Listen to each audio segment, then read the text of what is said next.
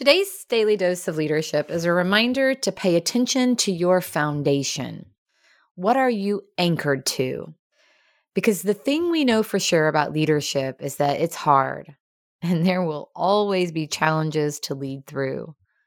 One of my favorite illustrations of this is a drawing of a stick figured headed out on a bicycle ride. It's labeled My Plan, and it shows a straight line to the finish line on the bike. Easy peasy. But just below that visual is another one labeled reality.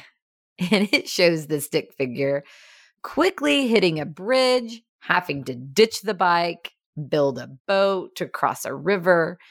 And in the reality visual, there's a storm ahead. Yep, when it comes to leadership and our life, there is always a storm in the forecast. So, knowing that, We've got to prepare ourselves. And we do that by assuring that our foundation is strong. We do that by ensuring that we can withstand the storm that we know is coming, that we are anchored to bigger picture values and division.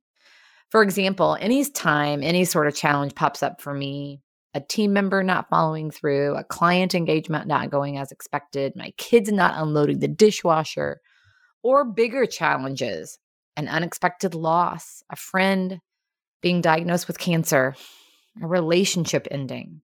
Regardless of the challenge, I can filter them through my values and ask myself, what would positivity, service, integrity, and connection do right now?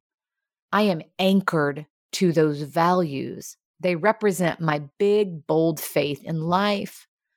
Faith and my values persevere while everything else is telling me to give up faith and values provide clarity in the unknown. And how I respond to the challenge is 100% in my court. So I can always choose to go to my values. So, what about you? What are you anchored to? Can you name your core values and use them in a challenging situation? If you don't have something bigger to go to in the midst of the storm, you'll easily be swept away. So, anchor to something. What a great way to take care of yourself and each other.